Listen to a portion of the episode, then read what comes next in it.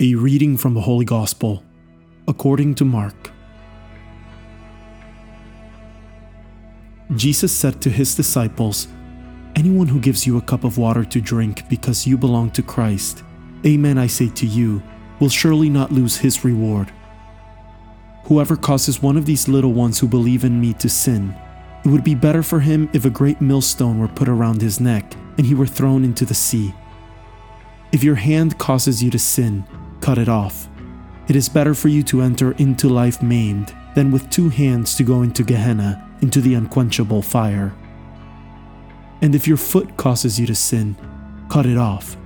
It is better for you to enter into life crippled than with two feet to be thrown into Gehenna. And if your eye causes you to sin, pluck it out. Better for you to enter into the kingdom of God with one eye than with two eyes to be thrown into Gehenna where their worm does not die and the fire is not quenched. Everyone will be salted with fire. Salt is good, but if salt becomes insipid, with what will you restore its flavor? Keep salt in yourselves, and you will have peace with one another.